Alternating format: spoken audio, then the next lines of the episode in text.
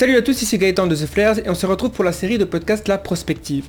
À travers cette série, notre but est d'explorer l'avenir. Dans cet épisode, je reçois Diane Letourneur, actuellement doctorante dans le domaine de la microbiologie. La thématique de ce podcast sera donc les risques de catastrophes biologiques planétaires. Des catastrophes d'origine biologique, comme une pandémie qui pourrait affecter le monde entier et décimer un grand pourcentage de la population mondiale, affectant les trajectoires menant vers des futurs positifs. Étant donné l'étendue du sujet, nous avons décidé de faire deux parties. La première concerne les pandémies naturelles et la deuxième, l'ingénierie de pandémie ou dite artificielle. On vous rappelle que pour un meilleur confort, vous pouvez choisir d'écouter le podcast en tâche de fond si vous êtes sur votre ordinateur ou tablette, ou alors de le télécharger directement sur votre téléphone pour pouvoir l'écouter n'importe où. Il suffit de chercher The Flares sur votre appli de podcast préférée. Profitez-en pour vous abonner afin de ne pas manquer les prochains podcasts ou encore de nous donner une revue. C'est une façon simple et rapide de nous donner un véritable coup de pouce. Et d'une manière générale, si vous aimez ce qu'on fait, vous pouvez nous soutenir, c'est possible sur Tipeee grâce à nos contenus premium sur le site The Flares et encore simplement en partageant et en parlant autour de vous de The Flares. On vous souhaite une bonne écoute, c'est parti. Une seule source pour tous vos besoins à outils, de la conception à la fabrication pour créer des services cloud, vérifiez les composants dont vous avez besoin sur fr.farnell.com. Semi-conducteurs, capteurs, connecteurs, cartes d'évaluation et plus encore, fr.farnell.com. Bienvenue sur le podcast de Flares. Alors merci Diane d'avoir accepté mon invitation pour discuter des risques de catastrophes biologiques planétaires, on va dire, hein, avec notamment les pandémies naturelles et artificielles. Alors dans cet épisode, on va se concentrer sur les pandémies naturelles. Mais déjà, est-ce que tu pourrais te présenter, nous parler un peu de ton parcours et tes intérêts, voilà. Comme tu l'as mentionné, je m'appelle Diane Letourneur. J'ai fait mes études à l'ENS de Lyon, où je me suis spécialisée en microbiologie et immunologie. Et actuellement, je suis en doctorat sur un sujet qui est à l'interface entre la bactériologie et l'oncologie. J'étudie l'impact de toxines bactériennes sur le cancer du côlon. Et aussi, depuis plus d'un an, je suis dans l'association Efficience, qui promeut la recherche impliquée, c'est-à-dire de la recherche qui part de problèmes sociétaux, qui essaye de diminuer la souffrance de la société. Et avec cette association, je suis dans le pôle risque, et on organise des conférences, des cours. On planifie également de créer des articles en lien avec des sujets de biosécurité. Et donc, les principaux sujets qu'on couvre, c'est en effet les pandémies naturelles, comme ce dont on va parler lors de ce podcast.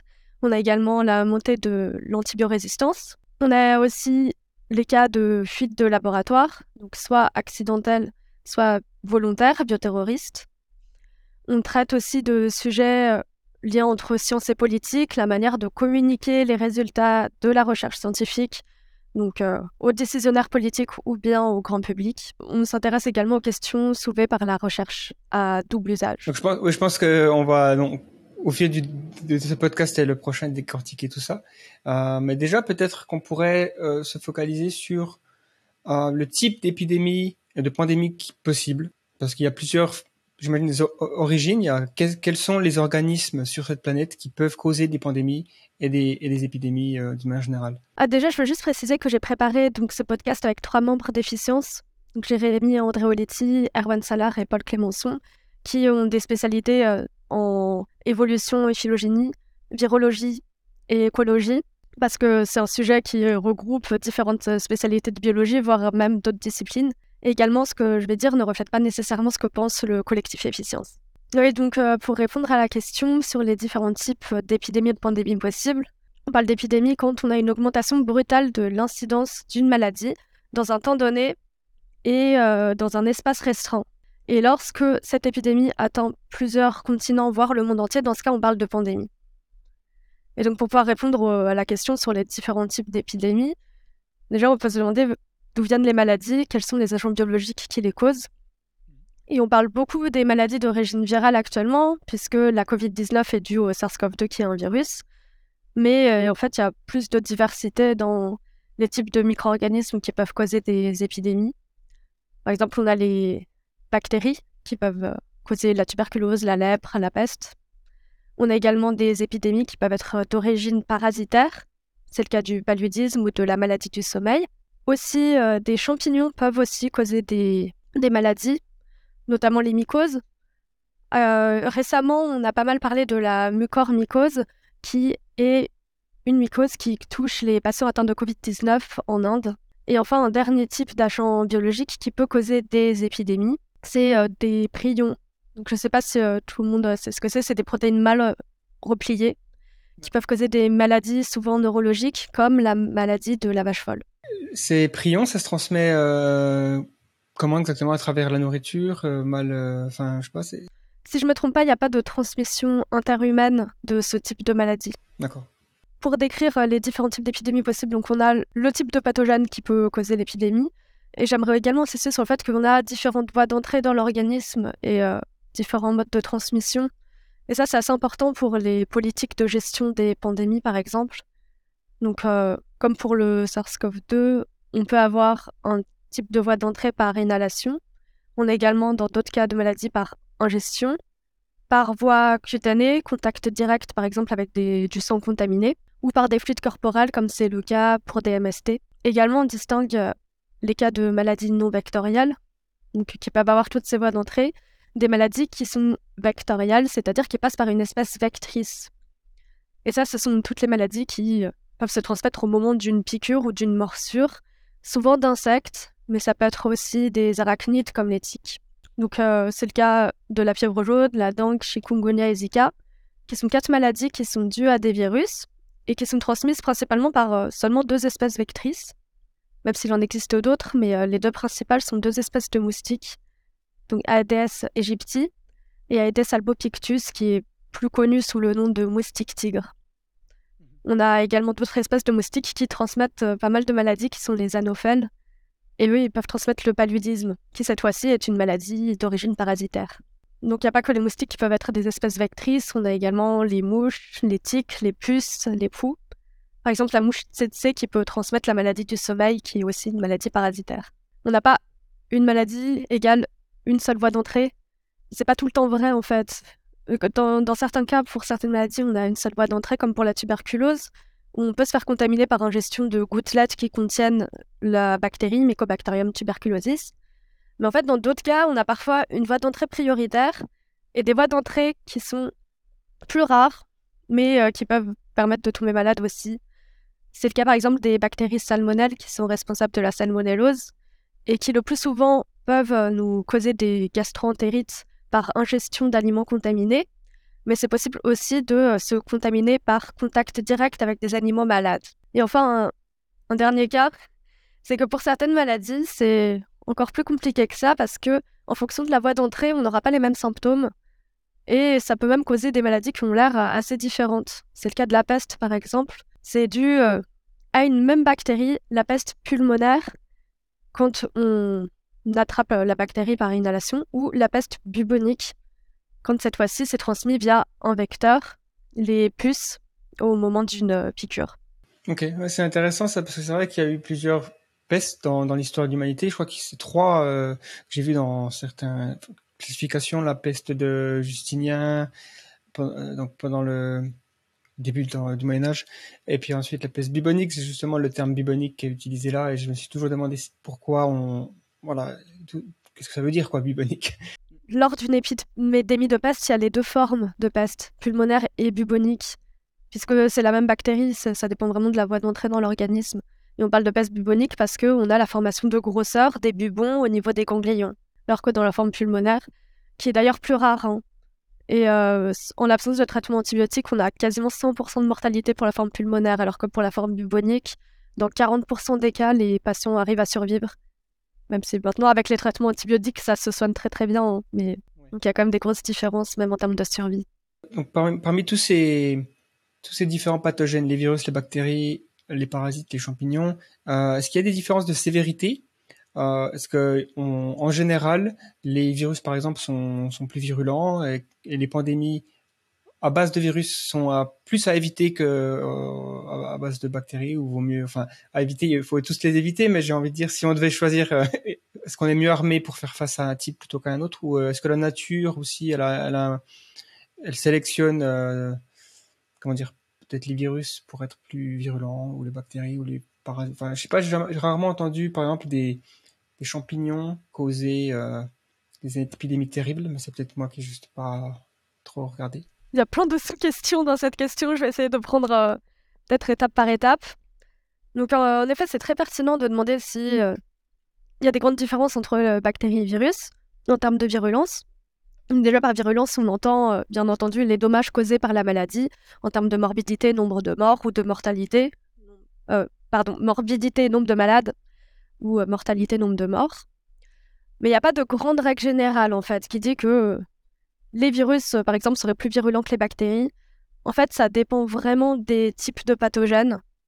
On connaît des bactéries comme des virus, comme des parasites qui ont une virulence extrêmement élevée avec un bilan humain assez catastrophique. Je peux donner quelques chiffres si tu veux, comme par exemple le sida d'origine virale qui cause environ presque 700 000 morts par an, ce qui est assez similaire aux dommages causés par le paludisme qui lui cause 600 000 décès par an.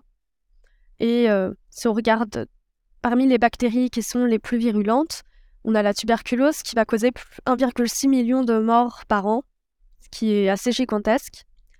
Et des virus peuvent également avoir des bilans aussi catastrophiques, comme par exemple le cas de la grippe saisonnière, qu'on a chaque année, qui est une maladie endémique et qui, il me semble, ne nous effraie plus tant que ça, alors que chaque année, on a plus d'1 million de morts qui pourraient être évitées par la vaccination. Donc on remarque que chez les bactéries, comme chez les virus, comme chez les parasites, on peut avoir des pathogènes qui sont extrêmement virulents. Je pense que l'une des grandes différences aujourd'hui entre les épidémies d'origine bactérienne et virale est que pour les bactéries, on dispose de traitements qui sont très très efficaces, les antibiotiques, pourvu qu'ils soient utilisés de manière raisonnée.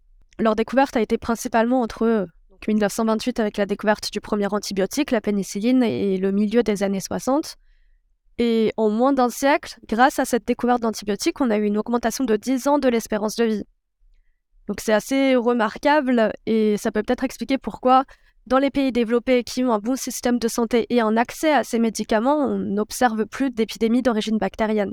Alors que dans les siècles passés, on observait régulièrement des épidémies de peste, variole, alors que maintenant c'est plus le cas. Et c'est très probablement grâce à ces traitements. Même si actuellement c'est remis en question par la montée de l'antibiorésistance, mais c'est une autre question. Oui, on y reviendra. Enfin, tu avais mentionné dans ta question, est-ce que les virus seraient sélectionnés pour être très très virulents? Et je pense que c'est important de prendre en compte aussi l'idée de transmissibilité, parce que forcément pour qu'un pathogène puisse causer une épidémie, il faut non seulement qu'il nous rende malade, mais aussi qu'il puisse se transmettre d'humain à humain. Et pour ça, il y a eu une grande hypothèse, celle du trade-off, qui avait émergé dans les années 90 et qui suggérait qu'il y avait une sorte de compromis en fait, entre virulence et transmissibilité et que le plus avantageux pour un pathogène, c'était de ne pas être à la fois très très virulent et très très transmissible. Et cette hypothèse était corroborée par certaines données qui en fait étaient en direct. C'était par exemple le fait que chez certaines bactéries comme Pasteuria ramosa, on avait une fitness qui était plus élevée pour des bactéries qui faisaient un load intermédiaire de spores. Mais en fait, c'est remis en question aujourd'hui cette hypothèse parce qu'on a trop de contre-exemples en fait. Déjà, c'était pas basé sur des données directes et en plus, on a des pathogènes qui sont à la fois très très virulents et très très transmissibles et qui ont évolué pour être encore plus virulent et transmissible. C'est le cas notamment du virus de la fièvre hémorragique du lapin, qui se transmet super efficacement par les carcasses de lapins contaminés. Et du coup, on a observé qu'au cours du temps, en fait, il a évolué pour être encore plus virulent et transmissible. Côté évolution de pathogènes, je dirais que ça dépend vraiment du pathogène. On n'a pas vraiment de règle générale comme ça. Ouais, même au sein d'une même espèce, on peut avoir des variants qui seraient plus pathogènes que d'autres. Alors, par exemple, pour certains types de virus de la grippe, sont plus virulents et transmissibles que d'autres. En regardant l'histoire, donc de ce qu'on sait, hein, l'histoire enregistrée, par exemple, ou écrite, comment naissent les pandémies d'une manière générale? Alors déjà, est-ce qu'on peut dire qu'il y a déjà eu dans l'histoire une pandémie naturelle planétaire? Parce que forcément, le monde est interconnecté depuis peu. Donc, est-ce que, par exemple, la peste bubonique, on considère que c'était une pandémie mondiale ou on a plutôt tendance à dire qu'elle était continentale ou intercontinentale? Mais bon, je ne sais pas s'il y a beaucoup de gens qui sont morts en Amérique de la peste bubonique, par exemple. Voilà. Donc, est-ce qu'on peut aussi... donc, ça, c'est la première partie de question. Et la deuxième, c'est est-ce qu'on peut dériver des points communs sur la naissance des épidémies, pandémies en regardant l'histoire? En ce qui concerne en effet la peste bubonique, donc la peste noire, je pense qu'on peut considérer que c'était une pandémie... C'est un peu un oxymore de dire pandémie mondiale, vu que c'est un peu dans la définition, mais on considère en effet que c'est une pandémie puisque ça a touché quasiment tous les continents, sauf à ma connaissance le Nouveau Monde, et encore je suis pas 100% sûre de ça. Bah déjà, comme on laisse les pandémies naturelles, en fait, je pense qu'on peut découper cette question en deux parties, avec les mécanismes biologiques d'évolution du pathogène en lui-même, et les facteurs anthropiques qui vont favoriser le fait d'avoir des maladies émergentes. Donc déjà, pour le fait d'avoir des maladies émergentes, donc de nouvelles maladies, on peut avoir ça soit par évolution d'une maladie qui est déjà présente chez l'humain, soit c'est une maladie qui réémerge, pour faire simple. Comment est-ce qu'on va avoir une nouvelle maladie humaine ? Là encore, il y a plusieurs cas. Soit c'est un micro-organisme qui est déjà présent chez l'humain et qui évolue pour... donner une nouvelle maladie. Donc, le principal facteur d'évolution, c'est le fait d'avoir des mutations. Ça, c'est un phénomène qui est aléatoire, qui a lieu lorsque un pathogène se réplique pour faire des nouveaux exemplaires de virus ou de bactéries. Il a besoin de répliquer aussi son génome, donc ADN pour les bactéries, ARN ou ADN pour les virus. Et c'est un mécanisme qui peut faire des erreurs. Et parfois, ces erreurs confèrent un avantage de sélection aux pathogènes. Et dans ce cas-là, on peut avoir une nouvelle maladie.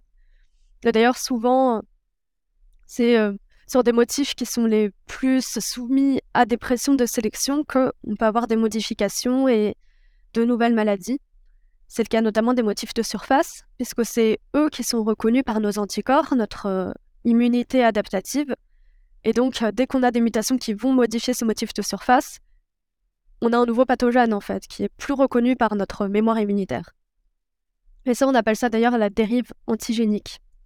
Ce mécanisme qui fait que on a une nouvelle maladie parce qu'on n'est plus reconnu par la mémoire des maladies précédentes.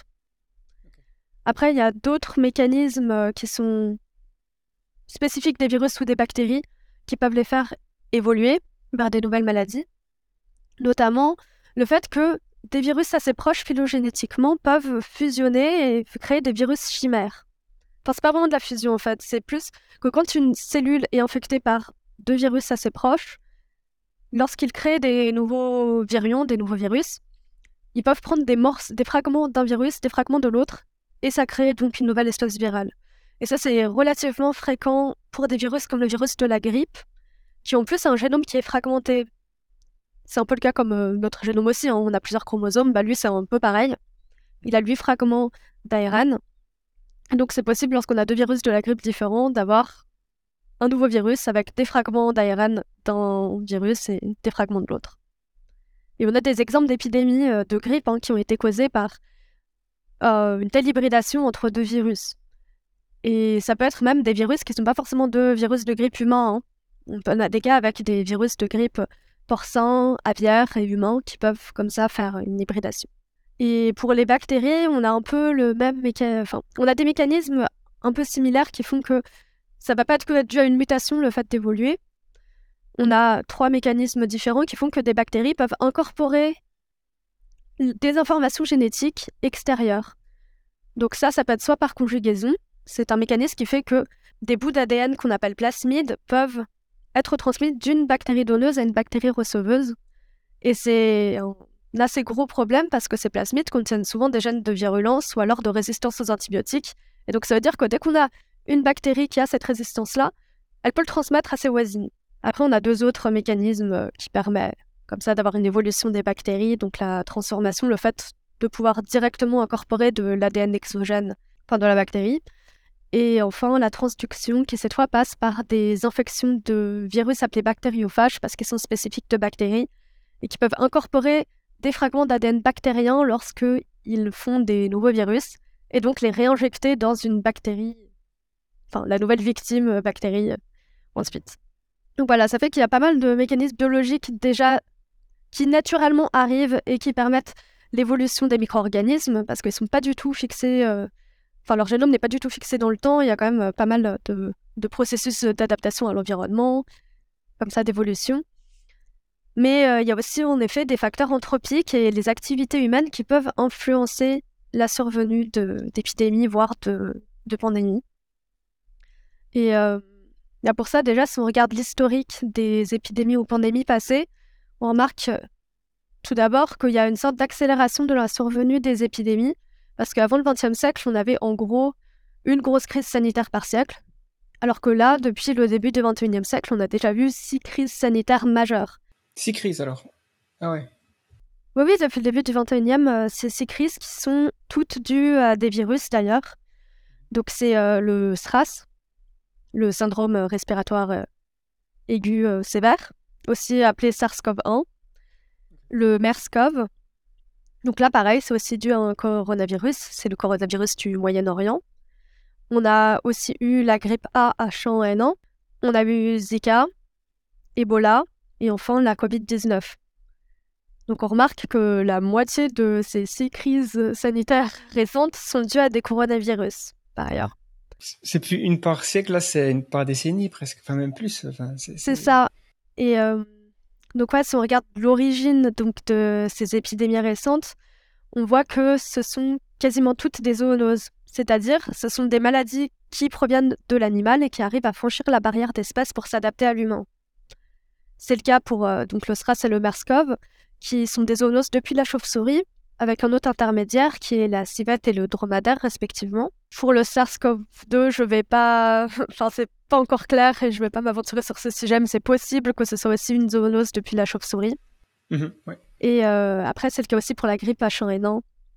Donc, j'avais mentionné le mécanisme d'hybridation entre différents virus, et là, c'est en effet un virus qui a des fragments de génome, donc 2 virus de la griffe humain, porcin et aviaire. Après, on a le virus Zika qui lui provient du... Enfin, c'est une zoonose depuis les singes, et Ebola qui est une zoonose depuis les chauves-souris. Donc là, on observe qu'avec ces exemples de pandémies récentes, bah, toutes sont des zoonoses, toutes sont virales. Enfin, juste pour parler un peu plus des zoonoses, si on regarde les maladies émergentes, en effet, qui sont plus récentes, on a 75% d'entre elles qui sont des zoonoses. Sachant que si on prend toutes les maladies humaines qui sont présentes actuellement, c'est 60%. Donc on a non seulement une accélération dans la survenue des crises épidémiques, mais également de plus en plus de zoonoses, donc de franchissement de la barrière d'espèce de l'animal vers l'humain, de ces pathogènes. Et ça... En fait, il y a plusieurs explications par des facteurs anthropiques et on peut considérer probablement que les crises sanitaires actuelles sont le fruit de l'anthropocène. On a une augmentation de l'urbanisation des échanges qui, pour n'importe quel type de maladie, que ce soit des zoonoses ou pas, fait que les foyers se développent plus vite et également on a plus facilement la création de nouveaux foyers infectieux dans des zones géographiques éloignées. Pour ce qui est des zoonoses, on peut l'expliquer par une augmentation de la proximité entre humains et animaux. C'est le fait que nos micro-organismes n'ont pas coévolué dès qu'on ne cohabitait pas ensemble, et donc notre organisme n'est pas adapté en fait à des pathogènes ou à des micro-organismes animaux qu'on ne connaissait pas avant. En fait, c'est un peu le même principe que lors de la rencontre entre l'Ancien et le Nouveau Monde. Les Amérindiens n'étaient pas du tout adaptés à la variole qui venait de l'Europe, et donc beaucoup sont morts à cause de cette maladie, et de même, les colons européens n'étaient pas adaptés à la syphilis qui venait du Nouveau Monde. Ben là, c'est exactement le même principe. Dès qu'on rencontre comme ça un pathogène pour lequel on n'est pas adapté, ben, ça va créer une maladie émergente. Et donc, on a différents facteurs qui vont augmenter la proximité entre humains et animaux, comme par exemple la déforestation. C'est... expliqué par le fait qu'on a des espèces animales qui avant vivaient en profondeur dans la forêt et qui donc ne cohabitaient pas avec l'humain, mais le fait de continuer à gratter du terrain en déforestant fait qu'on rencontre ces animaux et leurs pathogènes, et donc ça peut favoriser la survenue d'épidémies. Et juste pour donner quelques chiffres, c'est assez énorme en fait les taux de déforestation actuels. Entre 2004 et 2017, on a 43 millions d'hectares de forêt qui ont été éliminés. Et le principal facteur de déforestation, c'est la conversion des terres des forêts en terres agricoles ou zones de pâturage. Et l'un des principaux fonds de déforestation est l'Amazonie, où la principale cause de cette déforestation, c'est la plantation de cultures de soja pour les élevages européens. Donc c'est du soja pour nourrir... les animaux qui sont consommés en Europe. Et donc c'est assez important de réaliser aussi que notre mode de vie et notre consommation en Europe peut avoir un impact aussi sur d'autres régions du monde. Mmh. Et il faut savoir que la législation ne suffit pas, en fait, parce que légalement, on pourrait encore ôter 88 millions d'hectares au Brésil, donc en Amazonie, avec les réglementations actuelles. Donc, c'est un assez gros sujet d'inquiétude pour les pandémies à venir. Par exemple, en Amazonie, quel type d'animaux seraient susceptibles ou sont les plus probables d'être les vecteurs de nouvelles zoonoses ? Parce que bon, j'imagine qu'ils ont aussi des chauves-souris en Amazonie. Oui. Bah, c'est sûr que dans les principaux... On ne parle pas forcément de vecteurs dans ce cas-là, c'est plus des réservoirs animaux en fait. Ouais. Le vecteur, c'est vraiment qu'il transmet le pathogène au moment d'une morsure ou d'une piqûre. D'accord. C'est vrai que c'est principalement des chauves-souris qui vont être des réservoirs de pathogènes. Mais après, il y a aussi le cas d'autres animaux sauvages comme du bétail, que ce soit des herbivores, animaux sauvages ou bien ceux d'élevage. On peut avoir des oiseaux aussi. Enfin, en réalité, c'est assez diversifié, même si en effet, c'est principalement les chauves-souris quand même. Est-ce que ça peut être aussi des cas de zoonose presque indirecte où il y a plusieurs espèces qui sont touchées, qui finissent par arriver à l'homme. Par exemple, une chauve-souris qui mord une vache, et cette vache qui va se retrouver près des humains, et à un moment donné, il y a contact, et ça crée un pont. Oui, c'est ça. En effet, on parle d'hôtes intermédiaires dès que c'est pas directement, par exemple, la chauve-souris qui va contaminer les humains. C'était le cas... Enfin, ça peut être le cas, par exemple, avec la rage. Il y a pas mal d'exemples où ce sont des renards sauvages qui étaient atteints de la rage, qui ont contaminé des chiens domestiques, qui ont même contaminé des humains. Donc, en effet, c'est pas forcément direct. Et même avec la grippe, parfois, pour la grippe aviaire, on a le cochon comme hôte intermédiaire. Je suis en train de me dire, vu que c'est quand même le risque d'avoir de nouveau l'épidémie émergente et le résultat d'avoir pas évolué en cohabitation avec certains animaux, mais vu qu'on a domestiqué les animaux comme les vaches, les cochons, les poulets, les chiens, les chats, tout ça, depuis 10 000 ans, hein, donc on peut se dire que c'est pas ces animaux-là qui sont les plus susceptibles de transmettre des maladies. Mais vu que c'est indirect, comme tu disais, c'est intermédiaire, ça fait sens, oui. Même un chien, c'est vrai qu'à part la rage, il n'y a pas beaucoup d'exemples de... Enfin, peut-être qu'il y en a, mais je ne connais pas d'exemples de chiens ou chats qui font naître des nouvelles maladies. La fièvre du chat, des trucs comme ça. C'est vrai que ce n'est pas eux, l'espèce chez laquelle le pathogène va faire directement le franchissement de la barrière d'espèce, en fait, ouais. Mais en tout cas, c'est vrai que le fait que, comme ça, on ait des hôtes intermédiaires qui puissent être nos animaux de compagnie ou des animaux d'élevage, hein, c'est mis en avant par l'approche santé globale qui a de plus en plus de résonance dans le monde scientifique ou académique. Et en fait, c'est l'idée que pour faire des plans de gestion des pandémies, il faut intégrer médecine humaine, vétérinaire et environnementale, puisqu'en fait, tout semble interconnecté et on ne peut pas juste se concentrer sur... soigner les humains et même prévenir les maladies chez les humains, parce que si on ne s'occupe pas non plus des maladies des animaux, bah on continuera à avoir des zoonoses et des maladies émergentes qui proviendront d'ici, en tout cas. Mmh. Donc ça implique des campagnes de vaccination pour les animaux domestiques, c'est ça aussi, entre autres. Donc ça fait partie, même si c'est plus les animaux d'élevage, en fait, qui pourraient nous transmettre des maladies. Ça, c'est un facteur qui...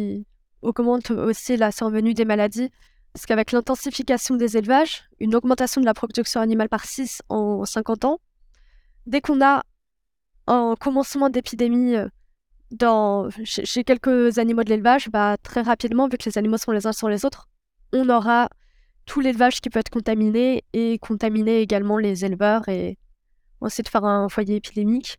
Pour ce qui est des élevages, ça peut favoriser également la montée de l'antibiorésistance parce qu'il y a certaines pratiques qui sélectionnent des bactéries résistantes aux antibiotiques.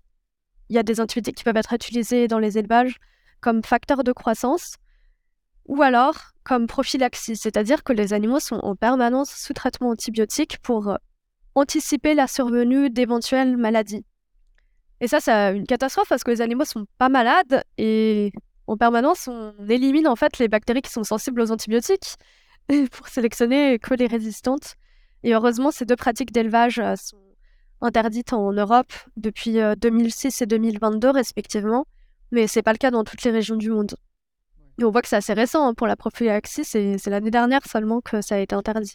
Ouais, ça me semble être absolument désastreuse cette idée. Bon, on en discutera peut-être un peu plus en détail plus tard, spécifiquement de l'antibiorésistance, antibiotiques, la résistance antibiotique. Ah, des fois, je mélange l'anglais et le français.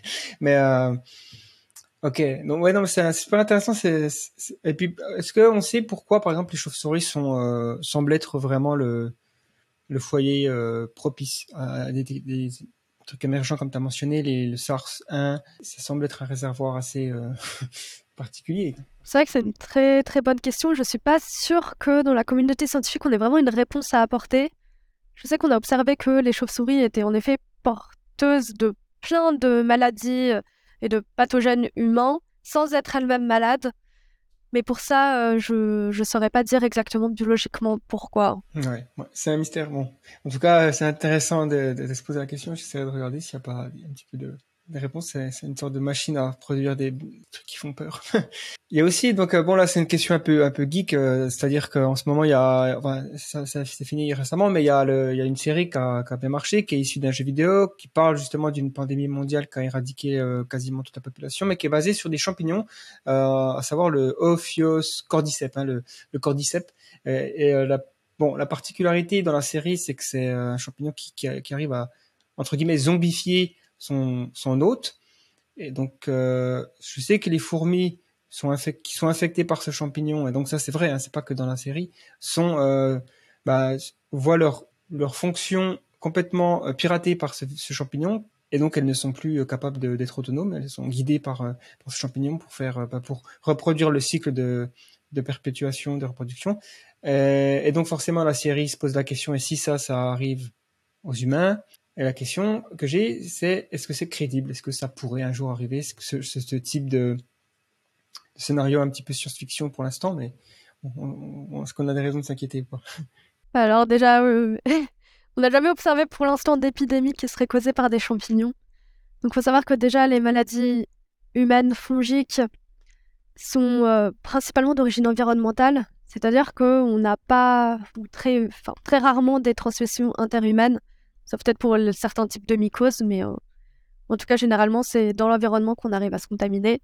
Et également, c'est relativement bénin ce type de maladie parce que ça ne menace pas la survie des patients et ça devient grave seulement dès que les patients ont des comorbidités ou alors qu'ils ont d'autres pathologies comme le cancer ou une immunodépression. Donc pour l'instant, en tout cas, on n'a pas de maladie entre guillemets grave due à des champignons.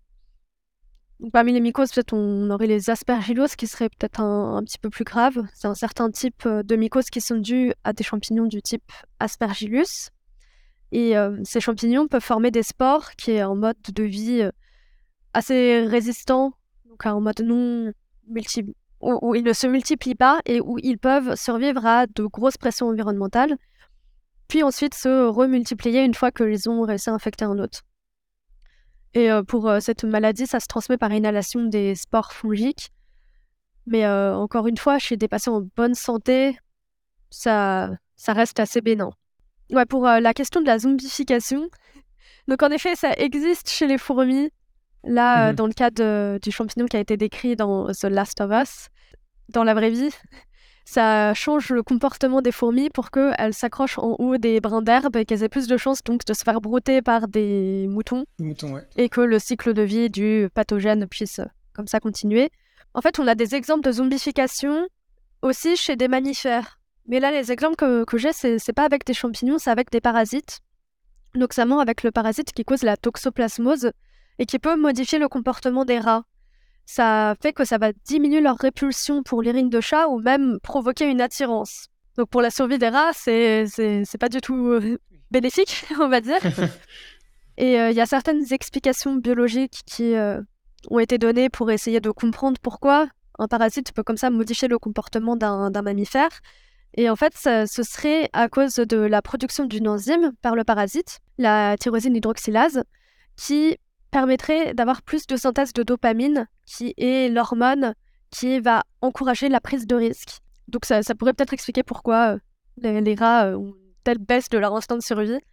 Et ce qui est assez intéressant, c'est qu'il y a certaines études qui regardait si on observait le même phénomène chez des singes ou des humains, et ça semble être le cas.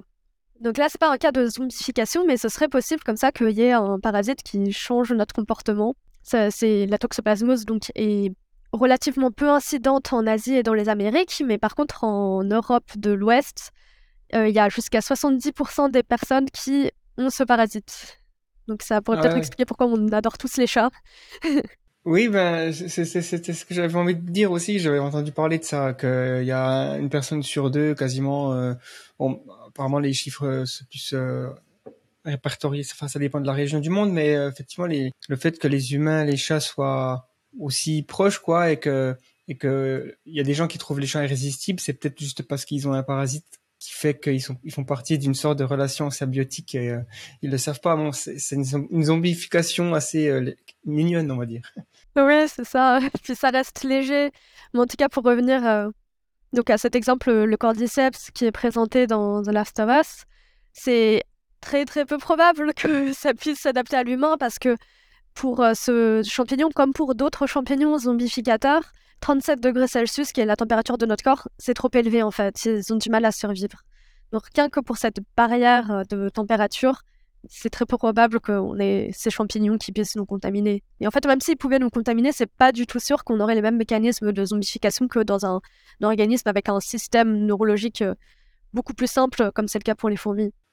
Oui, évidemment, il y a quand même une grosse différence physionomique. Et bon, c'est rassurant en tout cas. Au pire des cas, on est des cat lovers, on aime les chats et c'est à cause d'un parasite.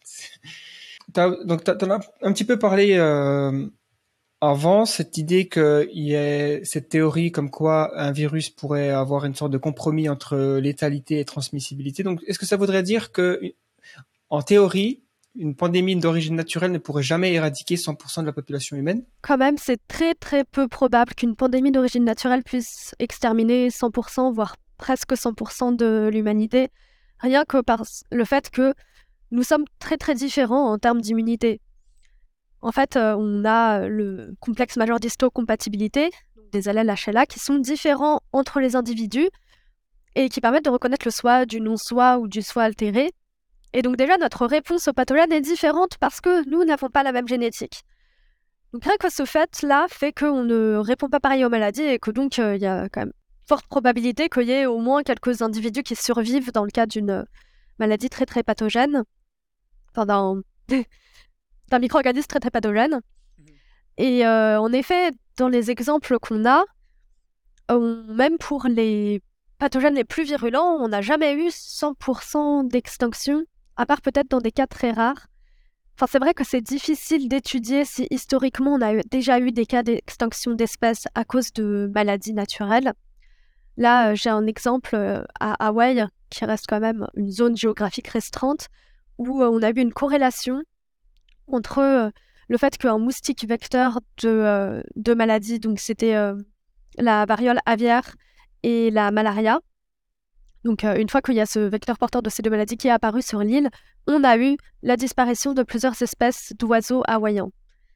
Mais on manque quand même de données pour montrer la causalité, même si c'est probable que ça ait au moins participé dans l'extinction de ces espèces, cette maladie. Mais en tout cas, oui, si on regarde un peu les estimations d'experts pour essayer d'estimer en fait le risque existentiel que représenteraient les maladies d'origine naturelle, il y a The Future of Humanity Institute à Oxford qui estime que c'est à moins de 1% la probabilité que l'humanité s'éteigne à cause d'une pandémie naturelle d'ici l'an 2100.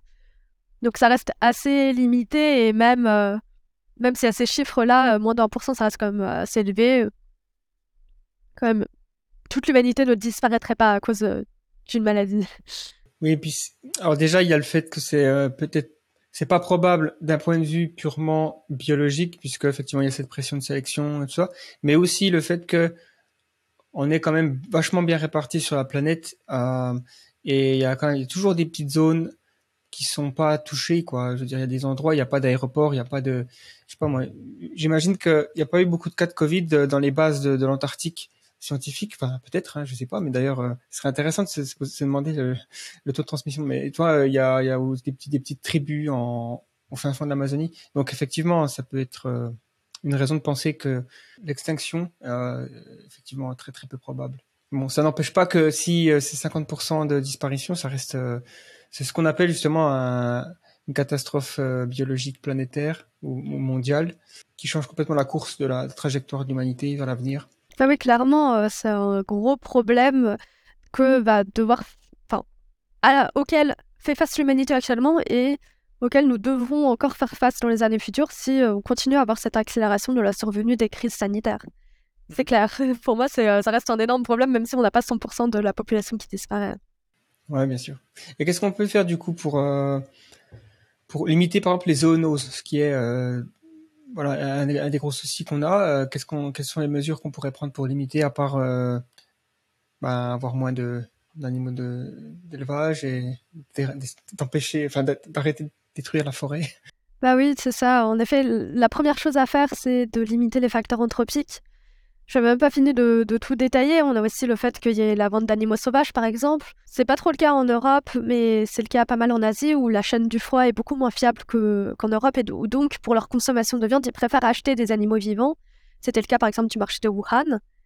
Et ça, pareil, ça peut favoriser les zoonoses en mettant en contact des espèces très variées avec les humains.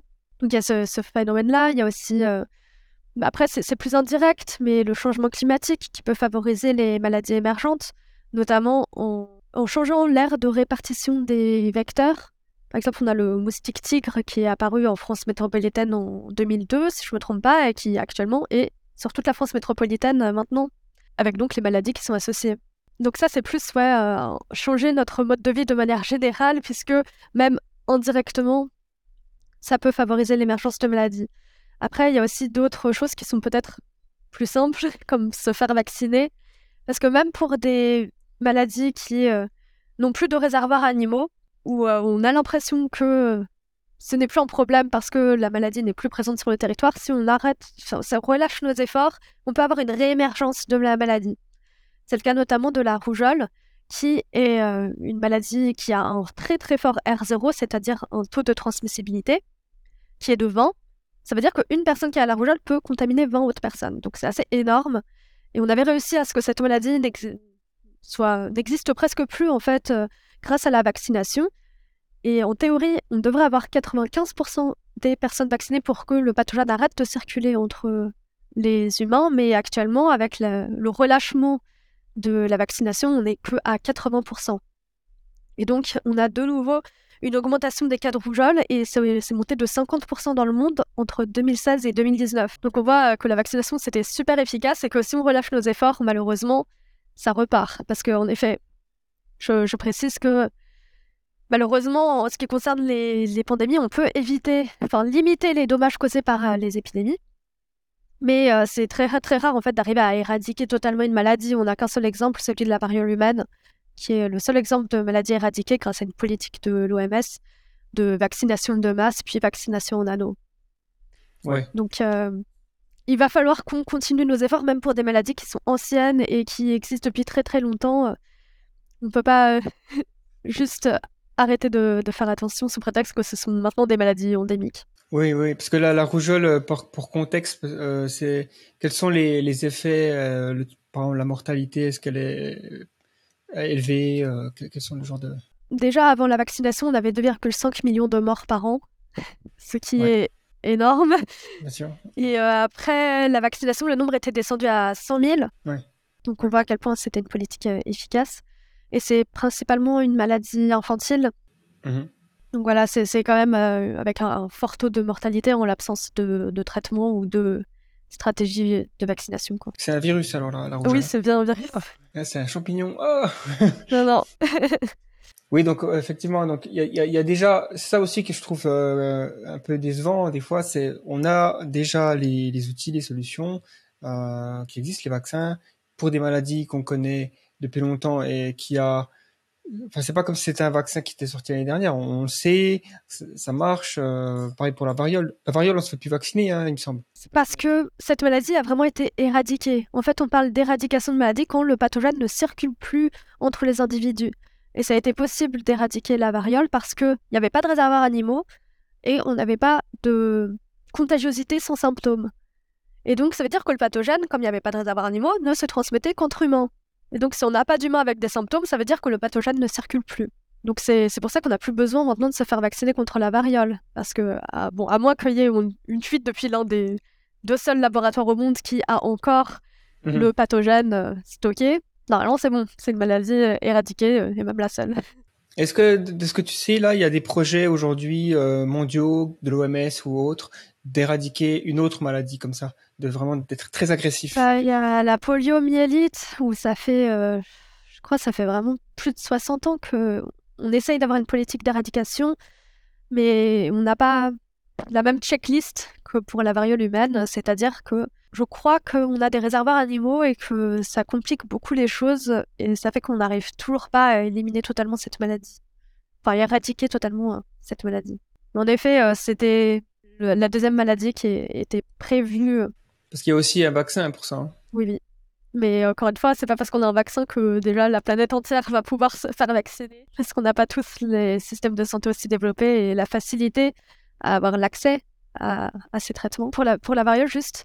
Des progrès technologiques ont permis également de réussir à avoir l'éradication parce que de base, quand il y a eu le début de cette politique d'éradication, le vaccin devait être réfrigéré. Et donc déjà, on se rend compte que c'est beaucoup plus compliqué dans certaines zones du monde de pouvoir vacciner les personnes si on a besoin de réfrigérer le vaccin et de le garder au froid. C'est avec la mise au point aussi de vaccins qui n'avaient plus besoin de cette réfrigération qu'on a pu totalement... poursuivre cette politique d'éradication et que ça a très très bien fonctionné. Oui, c'est clair. Est-ce qu'il y a des gens, j'allais dire, qui peuvent pas se faire vacciner, ils sont immunodéprimés, ouais. Après, ça dépend, mais oui, généralement, les personnes qui sont immunodéprimées ne peuvent pas se faire vacciner parce que le principe de la vaccination, c'est d'avoir une mémoire immunitaire contre le pathogène.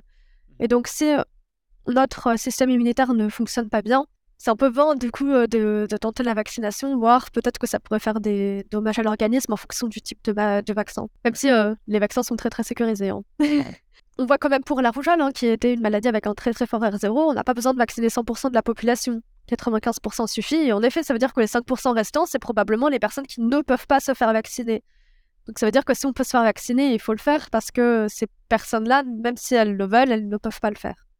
Elles ont besoin de la vaccination des autres pour pouvoir être protégées. Oui, il y a vraiment un aspect sociétal, quoi. Il y a un vivre ensemble, finalement, qui est important à prendre en compte. Bah, c'est vrai que maintenant, il y en a qui parlent de maladies populationnelles, par exemple, pour vraiment montrer que, en termes de santé, il faut c'est une santé publique, c'est pas juste la santé d'individus, et que même si certaines personnes ont des convictions en ce qui concerne la vaccination, ce n'est pas un choix personnel, ça a un impact sur la santé des autres. Effectivement, donc ça c'est donc le vaccin, on a quels autres, donc éviter effectivement trop d'élevage, trop de déforestation, si possible plus du tout, enfin autant que faire se peut quoi.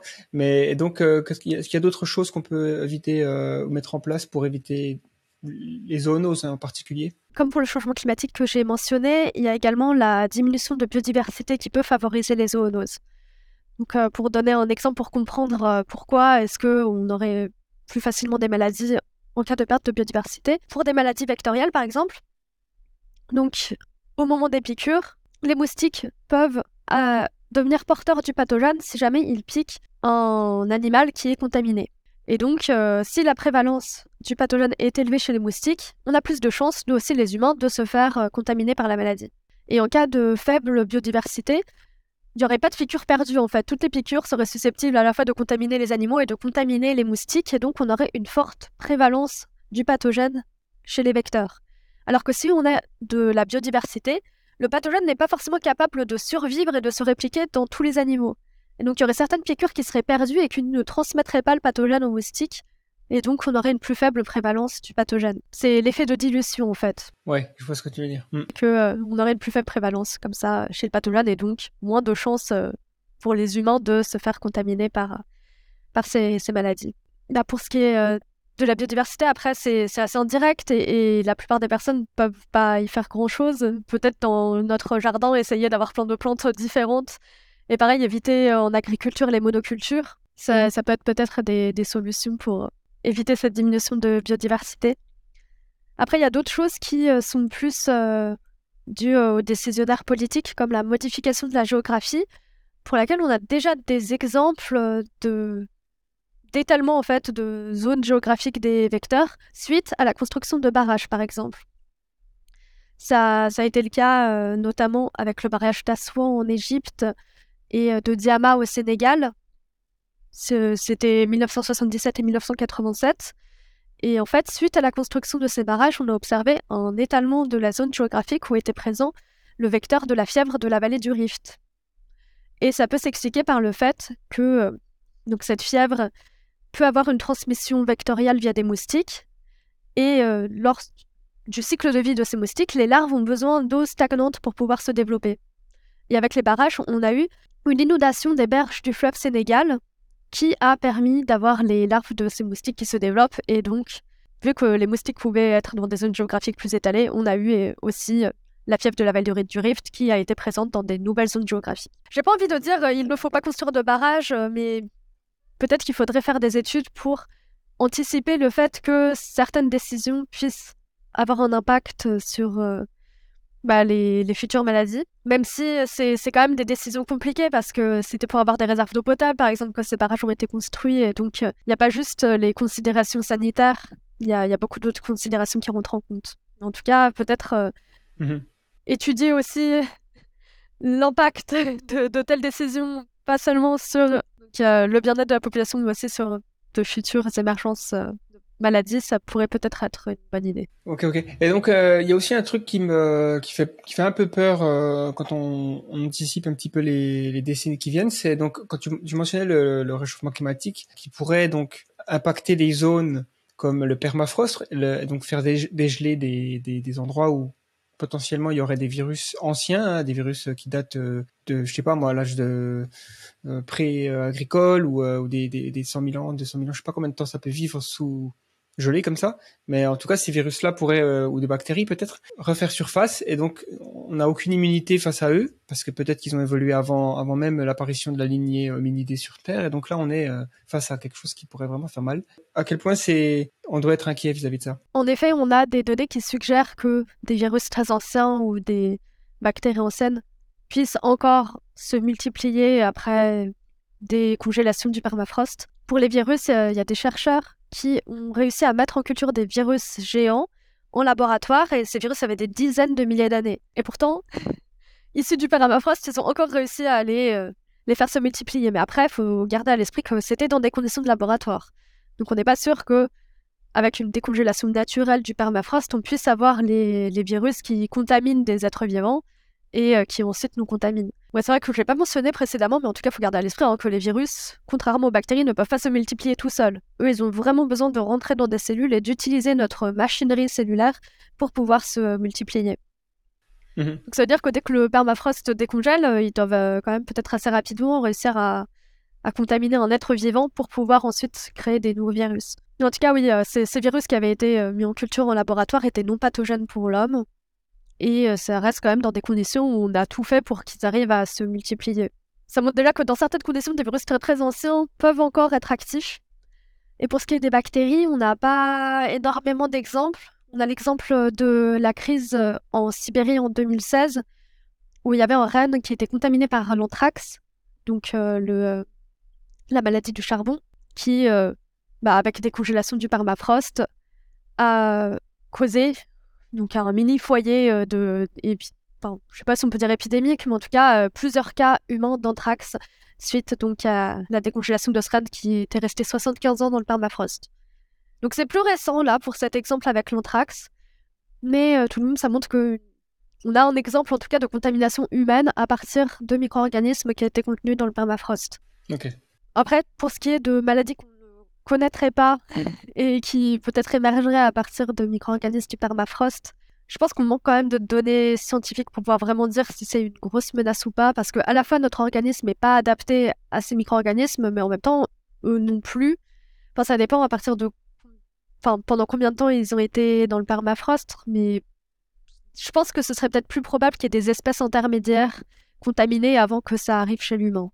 Ouais, parce que c'est vrai que je pensais là tout de suite, ça arrive qu'on retrouve par exemple des mammouths congelés dans des très bonnes conditions, et on pourrait se dire que peut-être si jamais ce mammouth-là il avait il avait une infection à l'époque où il est mort, bah, peut-être que ces virus-là, ou carrément un homme, l'homme de Tutsi, là, où je sais plus comment il s'appelle, une sorte d'homme de Néandertal ou un Homo sapiens il y a de l'âge de glace qui se retrouve piégé, qui avait un virus. Est-ce que tu sais si, lorsqu'on découvre ce type de vestiges, on approche l'organisme congelé avec des protections, c'est considéré comme quelque chose de dangereux ou Bah, alors il me semble qu'en archéologie, on a énormément de protections, mais pour éviter de contaminer l'échantillon. Ouais, c'est l'inverse, ouais. Mais après, ces protections, ça fait qu'on se protège aussi nous-mêmes, hein, mais de base, on les met pas pour se protéger soi. Choper la grippe du mammouth.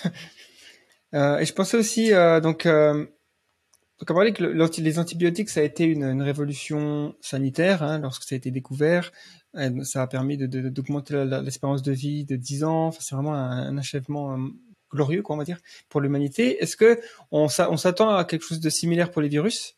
Est-ce que c'est impossible qu'un jour on fasse une découverte cruciale et qu'on découvre des antiviraux, pour le coup, qui seraient vraiment efficaces, pour quasiment tous les virus?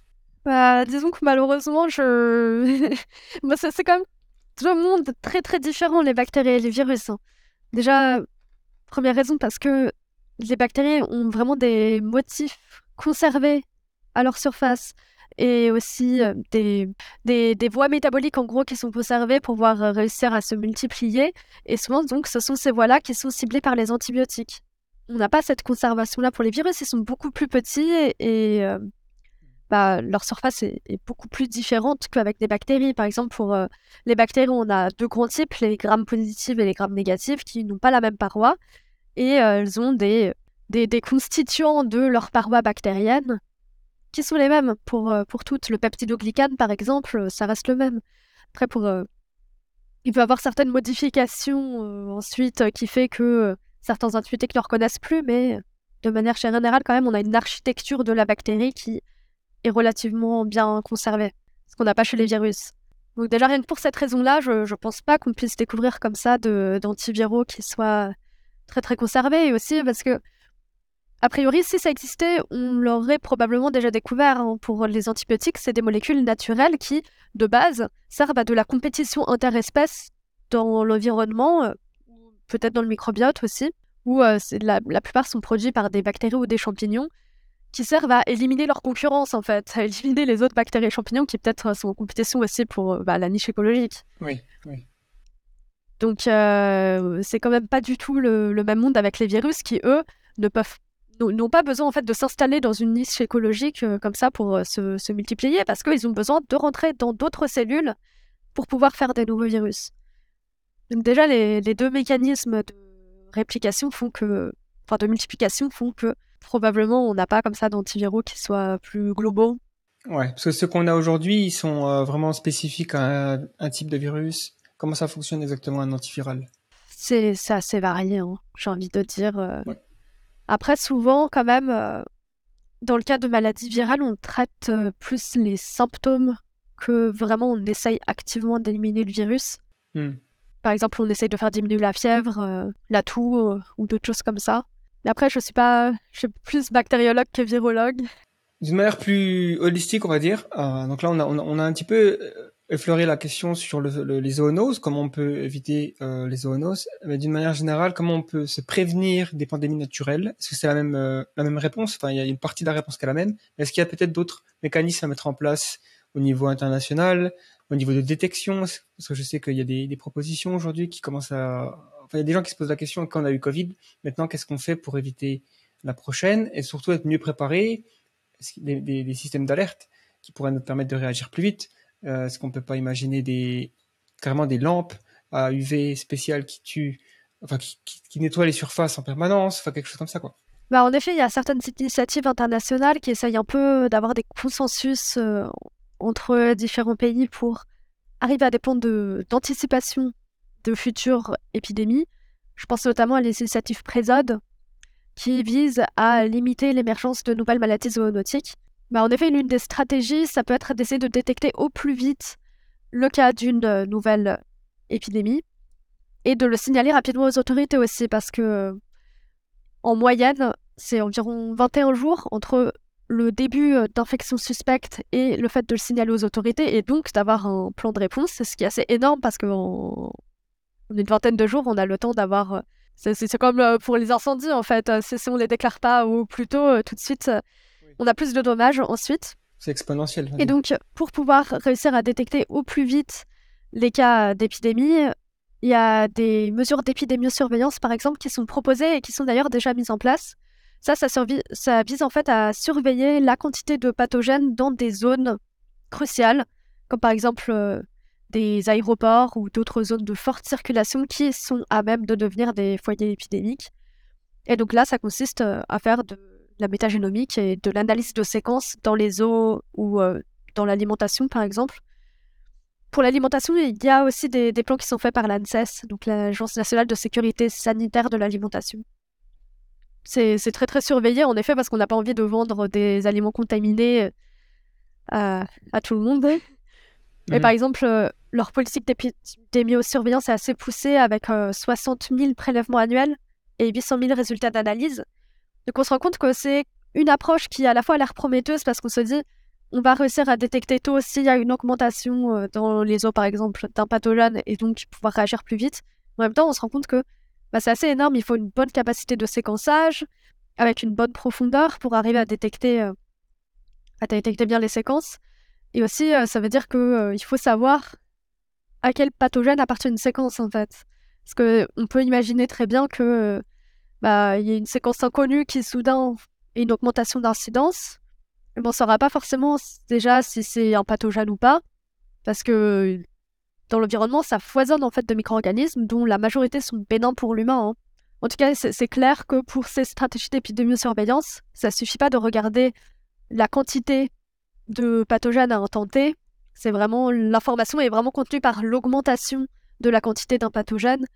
Et peut-être qu'il faudrait réussir à déterminer également la vitesse d'augmentation ainsi que la durée à laquelle ce pathogène est plus présent. Et aussi un seuil à partir duquel cette augmentation devient quelque chose de menaçant, on va dire. En tout cas, ça semble être les trois axes vers lesquels on va faire plus de recherches pour améliorer nos stratégies d'épidémiosurveillance. Mais en tout cas, tous les scientifiques ne sont pas énormément convaincus par ces approches parce qu'en effet, c'est très très lourd en termes de données, en termes d'analyse. Il faut pouvoir également avoir des résultats qui sont partagés au niveau international, voire peut-être mondial. Et peut-être que c'est plus simple, entre guillemets, de se concentrer sur certains pathogènes qui sont plus à même de causer des épidémies chez l'humain, qu'on connaît bien, et d'avoir donc des tests de diagnostic plus ciblés sur ces pathogènes-là, plutôt que d'essayer de regarder en fait toutes les séquences et d'arriver à en tirer des informations. Bien sûr. En effet, en ce qui concerne les tests diagnostiques, là aussi, on a pas mal de progrès à faire. Déjà, on en a fait beaucoup, mais ça peut avoir des meilleurs tests diagnostiques pourrait permettre également de limiter les dommages causés par les maladies ou même d'éviter d'avoir des nouvelles pandémies naturelles en arrivant à identifier au plus vite quel est le pathogène qui cause telle maladie pour réussir à répondre plus rapidement. Même si déjà il y a eu beaucoup de progrès parce que pour le VIH en 1983, on avait mis 5 ans à réussir à identifier le virus responsable. Alors que dans le cas du SARS-CoV-2, on a mis que quelques jours à avoir énormément d'informations sur ce virus. Donc déjà, on voit que les progrès technologiques et les connaissances fondamentales aussi sur les pathogènes sont absolument cruciaux pour arriver à avoir des réponses rapides au cas de survenue de pandémie. En tout cas, c'est très peu probable qu'on arrive à empêcher la survenue des pandémies. Maintenant, notre objectif, c'est d'arriver à répondre au plus vite et au mieux. Oui, il faut absolument... C'est une sorte de... Il faut avoir un bouclier qui soit bien robuste. Parce que quand on voit, effectivement, comme tu mentionnais, le progrès technoscientifique, on va dire d'une manière générale, sur la médecine qui a permis au fait que la Covid a été en quelques jours séquencée complètement et le vaccin est arrivé, mais à un temps record, Enfin, c'était... je m'en souviens, quand c'était une pandémie début 2020... et qu'il y avait beaucoup d'inquiétudes sur l'évolution de la pandémie. On espérait un vaccin d'ici 3 ans, il me semble, alors que c'est arrivé à moins d'un an. C'est peut-être trop vite pour certains qui ont eu peur. Ça, faut garder à l'esprit que c'est parce qu'on avait de la recherche fondamentale et aussi juste de la recherche qui était déjà très, très développée sur cette technologie de vaccin à ARN messager. En fait, c'est pas du tout survenu avec la Covid-19. On avait déjà beaucoup de data avec un essai clinique, par exemple en 2002, dans le secteur de la cancérologie, où on avait fait exprimer un ARN messager codant pour un antigène de la prostate chez des cellules immunitaires qu'on avait ensuite réinjecté chez les patients afin qu'elles puissent exprimer cet antigène et que donc on ait une meilleure réponse contre le cancer. On voit 2002, c'était il y a plus de 10 ans, hein, donc c'était pas du tout nouveau au moment de la Covid-19, et c'est pour ça qu'on a pu adapter cette technologie au secteur de la virologie et avoir des vaccins très, très rapidement. J'avais aussi vu qu'il y avait des propositions pour tester les eaux usées aussi, plus souvent, pour voir s'il n'y a pas des choses dedans. Il y a aussi des gens qui vont directement dans les forêts, essayer de capturer des animaux sauvages. Évidemment, ils font attention, mais juste pour prober un petit peu ce qu'il y a à l'intérieur, pour voir, tiens, c'est une chauve-souris, la liste là de bactéries ou de virus qu'on ne connaît pas, on va prendre quelques échantillons et faire des analyses dessus. Donc, c'est une sorte c'est prévenir ce qui pourrait arriver dans la nature plus tard, surtout dans les zones où on sait qu'il va y avoir de la déforestation. Oui, si on regarde la carte c'est ça, de probabilité de survenue des maladies zoonotiques, c'est pas du tout homogène, hein. En fonction des régions du monde, il y en a dans lesquelles c'est plus probable d'avoir des émergences de zoonoses, et où d'ailleurs, dans l'histoire, on remarque que souvent, ça venait de ces zones-là, qui sont des zones soit avec déforestation, soit avec trafic d'animaux, ou aussi, hein, c'est pas exclusif, avec une grande concentration des populations. Donc en effet, on connaît quand même certaines zones où donc c'est plus probable d'avoir des maladies émergentes et où donc on peut accroître la surveillance. Mais en tout cas, oui, pour ce qui concerne les tests diagnostiques, il y a des recherches pour réussir à mettre en place des tests qui soient adaptés aux besoins, en fait. Parce que dans certaines régions du monde où on a des crises sanitaires, on n'a pas forcément de quoi avoir de l'électricité ou même une énorme expertise pour mettre en place ces tests. Et donc l'idée, ce serait d'avoir des tests portatifs qui ne nécessiterait ni beaucoup d'expertise, ni beaucoup d'électricité, et qui pourrait être transporté directement dans les zones de foyer épidémiques. Donc ça fait partie des considérations technologiques qui pourraient quand même améliorer la situation. Oui, puis d'une manière presque banale, je dirais, c'est augmenter l'hygiène en général de la population, avoir plus de... S'il y a un truc que Covid, on va dire, tu sais, les sortes de silver lining, je sais pas comment on traduit ça en français, les côtés positifs et un truc négatif. Un côté positif au Covid, on va dire, s'il y en a un, il y en a eu un, mais c'est que là, il y a beaucoup de commerçants, enfin en tout cas où je vis, qui ont gardé les mesures d'hygiène, genre avoir des gels pour les mains, pour se laver les mains, tout ça. Donc il y a une sorte de comme si la société avait un petit peu évolué, un petit peu augmenté son niveau d'hygiène générale, en se disant OK, on va faire en sorte que se laver les mains plus souvent par jour, c'est une bonne chose à faire. On en avait peut-être oublié ça avant. Maintenant, on le fait de manière plus systémique, on va dire. Oui, c'est vrai que j'en ai pas trop parlé pendant le podcast, mais en effet, il y a eu énormément de progrès, rien que dans l'hygiène et la médecine, qui ont énormément diminué les dommages causés par les maladies. Comparativement à dans le passé, une épidémie va causer moins de dégâts pour les humains qu'auparavant, grâce juste aux mesures d'hygiène, aux gestes barrières et à la médecine. Ouais, rien que le fait qu'on sache ce que c'est qu'un virus et des bactéries, alors qu'au Moyen-Âge, ils pensaient que c'était un châtiment divin, ça fait toute la différence quand même, quoi. Et donc, il y a aussi, on a un petit peu tourné autour de ce sujet, mais on va vu que tu es bactériologue, on va s'y intéresser de manière un peu plus... Enfin, tu t'intéresses plus aux bactéries que d'autres, mais donc c'est l'antibiorésistance. Donc, c'est un problème effectivement grandissant. Qu'est-ce que tu peux déjà expliquer le problème Alors du coup, oui, l'antibiorésistance, c'est la résistance aux antibiotiques. Et juste pour rappel, hein, les antibiotiques sont des molécules soit d'origine naturelle, soit artificielle, créées en laboratoire, et qui peuvent soit tuer, soit empêcher la prolifération des bactéries. Donc on parle d'antibiotiques bactéricides ou bactériostatiques, respectivement. Et ces antibiotiques n'ont pas d'effet sur d'autres espèces comme les virus, les champignons, nos propres cellules, enfin c'est vraiment spécifique des bactéries. Et on les utilise comme médicaments avec des antibiotiques qui ont des spécificités pour certaines espèces bactériennes. Au sein d'une même espèce bactérienne, on a les bactéries qui sont dites sensibles, c'est-à-dire qui peuvent être éliminés par les antibiotiques, mais aussi des bactéries résistantes. Donc, les résistances aux antibiotiques apparaissent naturellement par les mécanismes que j'ai présentés précédemment avec la possibilité d'avoir des mutations ou alors d'avoir des transferts horizontaux de gènes comme la conjugaison, transduction, tout ce dont j'avais parlé auparavant. Le fait d'avoir des bactéries résistantes aux antibiotiques est un phénomène naturel mais qui peut être accru par nos pratiques et notre usage des antibiotiques. Il faut savoir que dès qu'on utilise un antibiotique à concentration moyenne, on va éliminer les bactéries sensibles, mais sélectionner les bactéries résistantes. Ce seront les seules qui vont pouvoir survivre et donc elles vont pouvoir plus facilement se multiplier puisqu'elles n'auront plus leurs compétiteurs dans la niche écologique puisqu'ils auront été éliminés. Donc ça veut dire que c'est important d'utiliser la bonne concentration d'antibiotiques déjà parce qu'avec une concentration un peu plus élevée, on arrive à saturer les mécanismes de résistance des bactéries et donc à éliminer également les bactéries résistantes. Il y a eu ce slogan avec les antibiotiques, c'est pas automatique, par exemple, d'une des campagnes qui visait à sensibiliser les personnes sur le fait que l'usage des antibiotiques doit être régulé et doit être raisonné, puisqu'en effet, actuellement, en tout cas aux États-Unis, on a 70% des infections nosocomiales, c'est-à-dire acquises en laboratoire, qui sont dues à des bactéries résistantes, voire multirésistantes.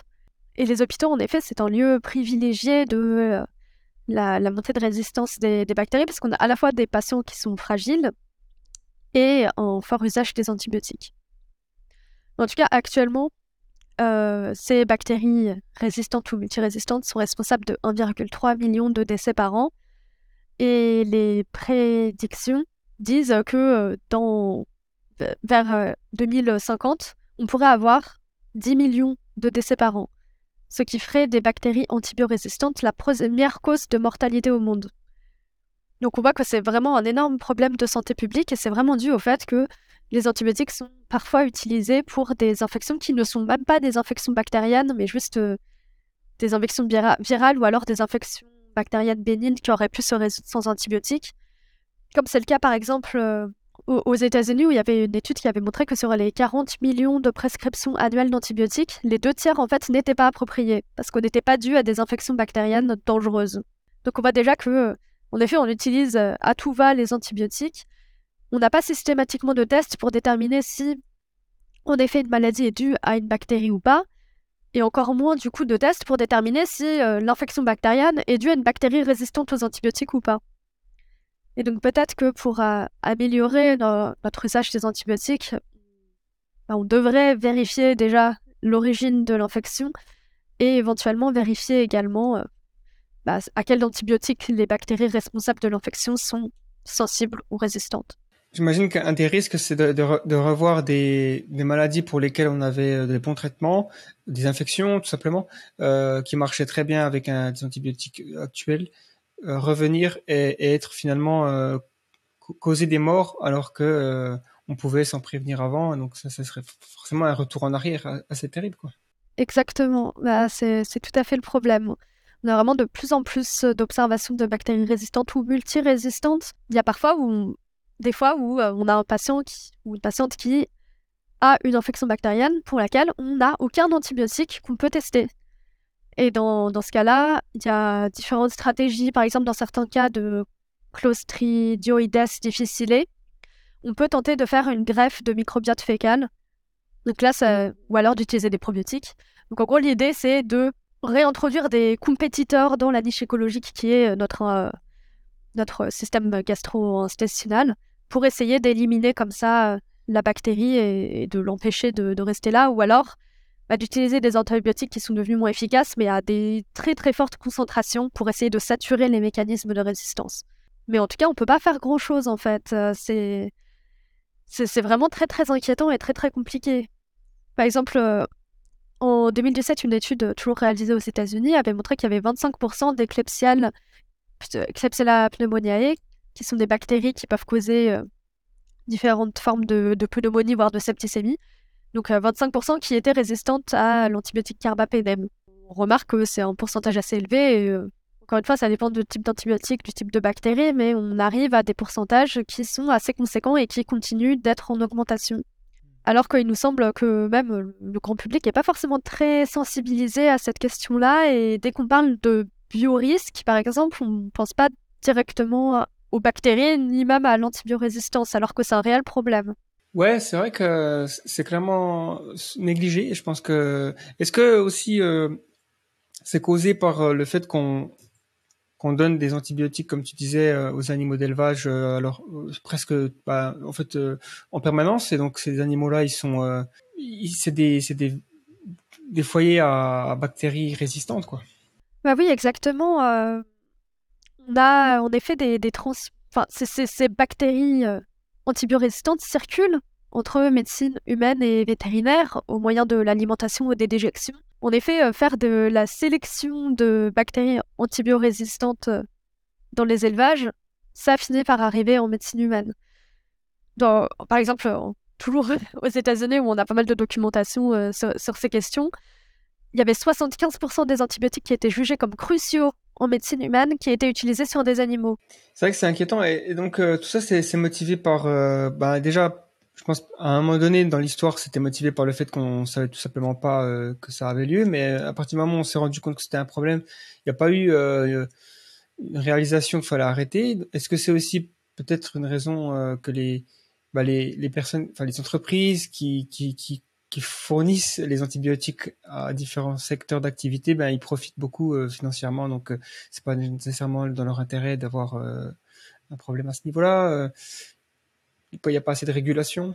Je ne sais pas si c'est forcément les entreprises qui vendent les antibiotiques, mais c'est aussi le fait qu'on ait une intensification des élevages qui fait que si on a la survenue de maladies dans l'élevage, imaginez un peu les pauvres éleveurs, tout leur élevage qu'on devrait sacrifier parce qu'on a eu une maladie. Enfin, pour eux, c'est une catastrophe économique parce que c'est leur gagne-pain de faire ce métier. Et donc... C'est toujours assez compliqué d'avoir des gestions comme ça de questions sanitaires parce qu'il y a beaucoup de choses qui rentrent en jeu, dont des questions économiques individuelles qui restent quand même importantes. Oui, ça reste ce qu'on appelle les pièges multipolaires, quoi. C'est-à-dire chacun a ses propres intérêts et il n'y a pas de coordination, il n'y a pas de coordination globale pour faire en sorte que ce problème disparaisse. Après, il y a des idées pour... réussir à la fois donc, éviter d'avoir la survenue de maladies dans les élevages qui pourraient se transmettre aux humains et ne pas devoir sacrifier des élevages entiers en cas de maladie. Par exemple, l'idée d'utiliser des animaux sentinelles, c'est-à-dire de vacciner l'élevage, sauf quelques animaux qui seraient ceux qui seraient les plus en contact avec l'environnement extérieur, afin de pouvoir détecter au plus vite s'il y a une survenue de maladie dans l'élevage, parce que ces animaux-là non vaccinés pourraient tomber malades. Et donc, si tombe malade, on pourrait, à ce moment-là, prendre des mesures d'isolement ou autres pour le reste de l'élevage. Donc ça peut être une solution. Mais après, en ce qui concerne les vaccinations d'élevage, c'est déjà mis en place en partie, mais il me semble qu'on ne peut pas exporter dans tous les pays de la viande vaccinée. Donc ça fait une limitation au fait d'adopter ces politiques de vaccination, y compris chez les animaux d'élevage. Ok. Mais en tout cas, il y a des solutions, dont l'une où je continue à réinsister, mais éviter de faire des élevages intensifs pour plein de raisons différentes. Oui, ça, ça reste. C'est tellement un problème central à beaucoup de. Enfin non, c'est plus une sorte de générateur de problèmes. Où c'est un nœud. Voilà, c'est l'expression que je cherchais. Un nœud central à plusieurs branches. De problèmes écologiques avec les émissions de gaz à effet de serre, énormément de ressources consommées, les lots, tout ça, souffrance animale évidemment, ça, on n'en parle même pas, et les antibiotiques, les maladies zoonotiques. Mais bon, d'un autre côté, c'est ce que mangent les gens. Et donc c'est compliqué, mais la solution ce serait la viande cellulaire peut-être et d'arrêter d'avoir des élevages, tout simplement. Peut-être que ça arrivera en 2100, si on est optimiste. Je pense que, même sans être drastique, rien que de diminuer la consommation de viande permettrait déjà d'améliorer pas mal la situation. Oui, petit à petit, quoi. C'est vrai. Et donc, pour inverser la tendance, à la résistance aux antibiotiques, les pistes, donc tu en as mentionné quelques-unes, il y en a d'autres Donc, déjà, en effet, comme je l'avais dit, raisonner l'usage des antibiotiques, il faut savoir que On a différents types d'antibiotiques, on a ceux à large spectre qui vont pouvoir toucher plein d'espèces bactériennes différentes parce que souvent c'est des antibiotiques qui ciblent des motifs conservés au sein de ces espèces et des antibiotiques plus spécifiques.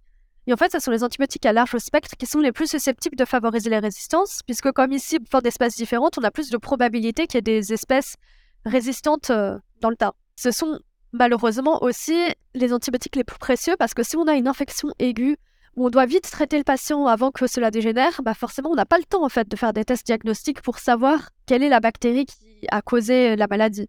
Et dans ce cas-là, on est un peu obligé d'utiliser ces antibiotiques précieux à large spectre pour être sûr d'arriver à éliminer les bactéries qui ont causé la maladie. Et donc, ça veut dire que dans certains cas, on ne peut pas affiner en fait, la prise en charge des patients. Mais dans certains cas, on a le temps, il n'y a pas d'urgence, c'est pas une infection aiguë et donc ce serait probablement une bonne chose d'automatiser l'utilisation de tests dans ce cas-là pour au moins déterminer si c'est une infection bactérienne et au mieux faire un antibiogramme pour savoir à quels antibiotiques les bactéries sont résistantes ou pas et donc rationaliser l'usage des antibiotiques de cette manière-là. Mmh. Et après, il y a d'autres approches qui vont encore plus loin, j'ai envie de dire, qui cherchent à avoir des nouveaux traitements. Il y a par exemple la phagothérapie, qui est l'usage de virus donc spécifiques des bactéries, les phages, pour arriver à éliminer les bactéries. En fait, c'était une technique qui est relativement ancienne, qui avait été découverte avant la découverte même des antibiotiques. C'était utilisé pour la première fois en 1919 à l'hôpital Necker. Mais comme ensuite il y a eu la survenue de l'antibiothérapie, en Europe en tout cas, on a arrêté d'utiliser cette méthode de phagothérapie. Même si dans d'autres régions du monde, ça avait continué à être utilisé comme en Russie, en Géorgie ou en Pologne. Et d'ailleurs, en Russie, ça avait sauvé des dizaines de milliers de soldats de l'armée rouge, de la dysenterie. Donc c'est une technique qui est super prometteuse et on recommence à se tourner vers cette alternative aux antibiotiques. Oui, d'accord. Et après, il y a encore d'autres alternatives qui, par exemple, consisteraient à cibler en fait, les mécanismes de résistance des bactéries. Ce serait donc de faire des traitements avec antibiotiques, genre par exemple pénicilline, plus un inhibiteur des résistances aux pénicillines, comme par exemple des inhibiteurs de bêta-lactamase, qui sont des enzymes qui inactivent les pénicillines. Ça pourrait comme ça être un moyen d'améliorer les traitements actuels. Et après, il y a pas mal d'autres pistes pour trouver des traitements alternatifs. Bon, c'est vrai que c'est un problème qui j'espère, va se résolver parce que c'est assez sérieux, quoi. Quand déjà, les chiffres, s'il y a 20 millions de morts par an à cause de ça, enfin 10, c'est assez monstrueux. Et si ça continue... Il y a 1 million de morts par an et on estime qu'en 2050, si on continue comme ça et qu'on ne trouve pas de traitement alternatif aussi efficace, on aurait 10 millions de morts par an. Enfin, ce serait vraiment la première cause de mortalité au monde. Ouais, je sais pas, j'ai pas envie de vivre dans un monde où si je me coupe avec un couteau, je me dis, maman, ça y est, je vais peut-être mourir, quoi. C'était le cas à l'époque. C'est exactement ça. Toutes les chirurgies, de nouveau, ça représenterait une menace pour notre survie. Pareil, il y a des traitements comme les chimiothérapies où on a un traitement antibiotique pour pouvoir ensuite avoir cette prise en charge anticancéreuse. Et de nouveau, ce serait remis en question. Mais pareil, lors de l'accouchement, les femmes risqueraient de nouveau de mourir en couche. Enfin, ce serait vraiment catastrophique d'imaginer un monde sans antibiotiques. Ouais, ça a vraiment changé la face de la planète. Il y a aussi quelque chose que j'avais entendu qui était potentiellement... Enfin, qui fait partie du couteau suisse des solutions, à dire qu'on a pour... Alors, c'est pas vraiment pour l'antibiorésistance, mais c'est pour les maladies qui... ont pour vecteur les moustiques. Donc, on dit souvent que l'organisme sur Terre qui est le plus dangereux pour l'homme, c'est le moustique, puisqu'il tue énormément de personnes indirectement à cause des virus qu'il contient. Et une solution, c'est d'utiliser ce qu'on appelle le forçage génétique, ou en anglais gene drive, pour insérer un certain nombre de gènes qu'on a modifiés donc, dans ce moustique, dans une population de moustiques, pour soit les rendre stériles, et donc ça pourrait dire peut-être à un terme éradiquer les moustiques de la surface de la planète si vraiment on pousse le truc à fond, ou alors on pourrait peut-être potentiellement les rendre moins susceptibles de pouvoir porter la malaria par exemple, enfin le paludisme ou d'autres maladies qui c'est peut-être un peu plus soft disons que éradiquer une espèce entière parce qu'on ne sait pas les conséquences tout ça. Est-ce que tu as Qu'est-ce que tu penses de tout ça? En effet, il y a pas mal de stratégies qui partent du constat que les vecteurs nous transmettent des maladies. Il y a déjà eu des plans de réponse comme ça à des maladies comme, oui, probablement comme le paludisme ou encore, je crois, Zika, ou des stratégies en utilisant des insecticides pour éliminer les vecteurs lorsqu'il y avait des montées de ces maladies étaient efficaces. Et donc, il y a des stratégies qui ont décidé d'aller plus loin en faisant des moustiques OGM pour en effet essayer de diminuer la fertilité de ces espèces. Mais ça, en tout cas, ces stratégies qui passent par des OGM semblent peut-être assez risquées parce qu'on ne sait pas en fait comment ces espèces risquent d'évoluer dans la nature. Mais en revanche, il y a d'autres stratégies qui me semblent plus prometteuses, comme celle qui utilise l'infection par une bactérie qui s'appelle Wolbachia. Et en fait, lorsque les moustiques sont infectés par cette bactérie, on remarque qu'ils sont moins susceptibles de devenir des vecteurs. Il y a plusieurs explications possibles avec le fait que, par exemple, cette bactérie pourrait activer l'immunité des moustiques, ce qui donc les rendrait moins susceptibles à une infection ultérieure par, par exemple, des virus ou des parasites. Ou encore, ce serait peut-être un effet de compétition pour des métabolites entre donc, ces différentes espèces. Mais en tout cas, ce qu'on constate, c'est qu'avec des virus porteurs de Wolbachia, on a moins de prévalence des pathogènes au sein de ces virus. Et ce qui est aussi très, très pratique dans cette approche, c'est que la bactérie Wolbachia est capable de coloniser les organes sexuels du moustique et donc de se transmettre de génération en génération. Donc ça veut dire qu'avec une telle approche, on pourrait lâcher par exemple des moustiques porteurs de Wolbachia et ça s'auto-entretiendrait en fait cette stratégie. On n'aurait pas besoin de relâcher très régulièrement des moustiques avec Wolbachia. Et ça semble quand même moins risqué que le fait d'avoir des stratégies qui diminuent la fertilité, puisqu'il faut garder à l'esprit quand même qu'on est au sein d'un écosystème et que les moustiques ont très probablement un rôle important au sein de cet écosystème et que même s'ils sont dangereux directement pour la santé humaine, peut-être que de les éliminer de l'écosystème pourrait avoir des effets indirects qui seraient délétères également pour l'humanité. Parce qu'en fait, on n'a pas tant d'espèces de moustiques que ça qui piquent les humains. Il me semble qu'il y en a 100 d'espèces de moustiques sur 3500 espèces qui peuvent être des vecteurs pour des maladies humaines. Donc déjà, ça veut dire que pas toutes les espèces de moustiques peuvent faire ça. Et également, ce sont les femelles au moment de la reproduction qui piquent et qui sont hématophages, c'est-à-dire qui se nourrissent de sang pour pouvoir produire des œufs. Mais en dehors du temps, les mâles, ils participent à la pollinisation. Et donc, les moustiques ont un rôle quand même. Et on ne peut pas vraiment prédire les conséquences qu'il y aurait à éliminer une espèce comme ça de l'écosystème. Donc, j'aurais tendance à dire que si on n'a pas d'alternative, peut-être qu'on serait forcé d'utiliser de telles stratégies pour préserver des vies humaines, mais si jamais on a d'autres alternatives qui n'impliquent pas d'éliminer des espèces de moustiques, ce serait vraiment à privilégier. Et qu'en est-il de... Ouais, ou le faire de manière locale, par exemple, je sais pas, si on sait qu'il y a une zone du monde qui est touchée en majorité par un moustique, je sais pas, l'Afrique subsaharienne ou même une île, on sait qu'il y a une population de moustiques qui est responsable de beaucoup d'infections d'une maladie. Ça voudrait dire l'enlever de cette... Parce que je sais qu'en Nouvelle-Zélande, par exemple, ils ont un écosystème très particulier. Il y a des prédateurs qui ont été introduits, qui ont ravagé certaines espèces. Aujourd'hui, ils ont une politique anti-prédateurs. Je crois qu'ils veulent se débarrasser de tous les prédateurs de l'île, enfin des deux îles dans la Nouvelle-Zélande, à part le chat, quoi. Parce que ça va être difficile de convaincre les gens de laisser leur chat partir. Comme il y a comme ça des plans des fois, et les gens réagissent parfois avec inquiétude parce qu'effectivement on ne sait pas les conséquences inattendues. Forcément, si une espèce existe, elle a sa place en principe dans l'écosystème. À part si c'est pas une espèce qui a été introduite, elle a évidemment pas sa place. Et c'est généralement là qu'il y a des problèmes. Mais le moustique sur une île, si on l'éradique, qu'est-ce qui se passe? Je sais pas. D'après, c'est peut-être mon point de vue de bactériologiste, mais ça me semble très très prometteur quand même, les stratégies qui utiliseraient Wolbachia et qui donc n'élimineraient pas les moustiques, mais les empêcheraient d'être des vecteurs.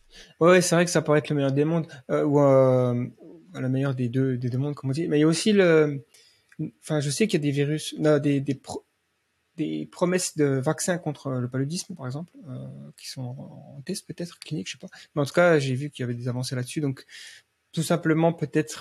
éradiquer le paludisme à travers les campagnes de vaccination, ce serait aussi une piste qui serait moins sujette à inquiétude ou incertitude surtout. Et donc, voilà. Oui, non, il y avait une question aussi que j'avais pour concernant encore les vaccins. Je sais que j'avais regardé un documentaire sur Netflix qui s'appelait Pandémie, je crois, hein, carrément, mais c'était sorti avant la Covid, donc c'est intéressant. Il y avait presque science-fiction de regarder des documentaires aujourd'hui parce que voilà. Mais il parlait d'un type là qui est aux États-Unis, je crois, enfin une équipe de recherche qui travaille à un vaccin universel contre la grippe, dans l'idée d'avoir un vaccin qu'on pourrait prendre peut-être une fois dans sa vie et qui immuniserait contre toutes les futures mutations de la grippe. Est-ce que c'est un fantasme à ton avis, ou est-ce qu'on peut imaginer ce genre de solution presque trop belle pour être vraie ? Bah déjà, ce qu'on peut constater, c'est qu'en effet, on a fait d'énormes progrès technologiques en matière de vaccination, et je ne peux pas anticiper les progrès technologiques qu'on pourra faire dans l'avenir, donc j'aime pas dire qu'on n'arrivera jamais à faire quelque chose. Donc je dirais que je ne sais pas si on arrivera dans le futur à faire ça, mais en tout cas aujourd'hui on a du mal, même s'il y a des recherches qui sont en cours, par exemple pour essayer, pas seulement pour la grippe, mais aussi de produire des vaccins qui seraient spécifiques de tous les bêta-coronavirus par exemple, et de parvenir en effet à se protéger, y compris contre de futures émergences pandémiques. Mmh. Et la technologie d'ailleurs de vaccins à ARN pourrait être quelque chose qui permet d'avoir des vaccins qui ciblent... d'avoir des vaccins qui ciblent différentes espèces virales ou peut-être bactériennes, je ne sais pas. Mais on a déjà quelques exemples, en tout cas, de vaccins multivalents, même si ce ne sont pas forcément des vaccins qui arriveraient à contrer l'émergence de nouvelles espèces, mais en tout cas, c'est déjà assez prometteur. Il y a notamment l'Institut Pasteur qui a mis en place des vaccins contre les 5 arénavirus du Nouveau Monde, donc des Amériques. Et c'est assez intéressant ce sort de stratégie parce que dans le cas de ces arénavirus, c'est des maladies qui sont très peu incidentes. Donc ce serait pas forcément très intéressant de faire un vaccin contre un seul arénavirus, mais en revanche leur mortalité est très élevée. Donc c'est pour ça que c'est très très intéressant comme ça de faire un vaccin pentavalent qui puisse cibler les 5. Dans leur cas, ils ont utilisé une stratégie en utilisant le virus Mopeia, qui est très proche d'un autre arénavirus, qui cause la fièvre de Lassa, et ils lui ont fait exprimer des protéines, des antigènes des 5 arénavirus. Mais en tout cas, en essai clinique sur des macaques, ça fonctionne très très bien, et peut-être que dans les prochaines années, on aura donc ce vaccin pentavalent. Enfin, ça semble donc faisable et efficace pour des maladies qui existent déjà, d'avoir des vaccins multivalents, mais en revanche, franchement, c'est pas totalement sûr que ça parvienne vraiment à nous protéger contre des futures maladies.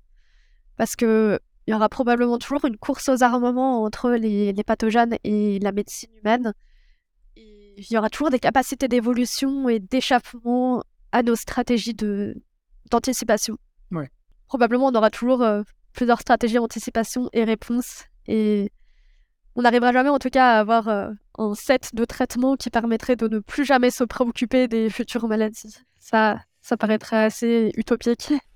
Ouais, je sais pas, faudrait... Ou alors quelque chose qui modifie l'humain en profondeur pour qu'on ait un système immunitaire en mode Superman, ou je sais pas, mais en tout cas... c'est difficile, il y aura toujours une faiblesse parce qu'on est des êtres organiques et donc il y a la nature qui est pas du tout, comment dire, ça, on parle de mère nature, protectrice et tout ça, mais c'est pas comme ça que je la vois, moi, mère nature. Elle est assez cruelle. Mais bon, en tout cas, je pense qu'on arrive à la fin de cette discussion sur les pandémies naturelles. Mais peut-être pour finir, comment, si quelqu'un nous écoute et il a envie de contribuer à ce field, à cette discipline, où c'est qu'il pourrait aller pour se renseigner, quels sont les leviers d'action que quelqu'un peut prendre pour avoir un impact positif à ce niveau-là ? Pour répondre brièvement à cette question, on essaye de mettre en place une cartographie d'axes de recherche impliqués au sein de l'association Efficience. Donc là, on est vraiment au début de cette cartographie qu'on a appelée CARE. Et l'idée, ce serait en effet d'arriver à identifier non seulement en termes de biorisques, hein, mais aussi en termes d'autres crises auxquelles fait face l'humanité, comme la sécurité de l'intelligence artificielle. Donc on essaye de mettre en réseau les différents axes de recherche et de leur mettre une sorte de priorisation en fonction de la négligeabilité, de l'ampleur et de la faisabilité en fait des mesures. Est-ce qu'on peut faire vraiment quelque chose pour limiter ces risques dont fait face l'humanité. Donc je conseillerais aux gens éventuellement de se tourner vers cet énorme projet qui sera mis en place prochainement. Je ne sais pas exactement la timeline, mais ce serait déjà une première idée. Ok, ouais, je mettrai en tout cas tout ce qu'il y a dans la description s'il y a besoin. Et donc on se retrouvera aussi prochainement pour faire un podcast sur ce qu'on appelle les pandémies artificielles ou l'ingénierie de pandémies ou de virus, qui est aussi une dimension encore plus effrayante, je dirais, que tout ce qu'on a parlé aujourd'hui. Donc ça va être la joie. Probablement, oui. Merci d'avoir suivi cet épisode. Si ce genre de contenu vous plaît, je vous invite à aller sur la chaîne YouTube The Flares où vous retrouverez les autres épisodes du podcast La Prospective et de la série Humain Demain, mais aussi les essais vidéo, documentaires et autres friandises. Tout ça est sur notre site et bien plus. Si vous voulez nous soutenir, vous pouvez le faire financièrement sur Tipeee, YouTube ou en achetant nos contenus premium sur le site, mais tout simplement en partageant ou encore de nous écrire une revue ou un commentaire. C'est une façon simple et rapide de nous donner un véritable coup de pouce. Merci et à bientôt. L'Internet des objets. L'intelligence artificielle vous intéresse ? Accédez aux derniers livres audio, podcasts et livres électroniques en un seul endroit. Trouvez votre source d'inspiration sur farnell.com/multimédia. Farnell, votre fournisseur de produits électroniques et industriels.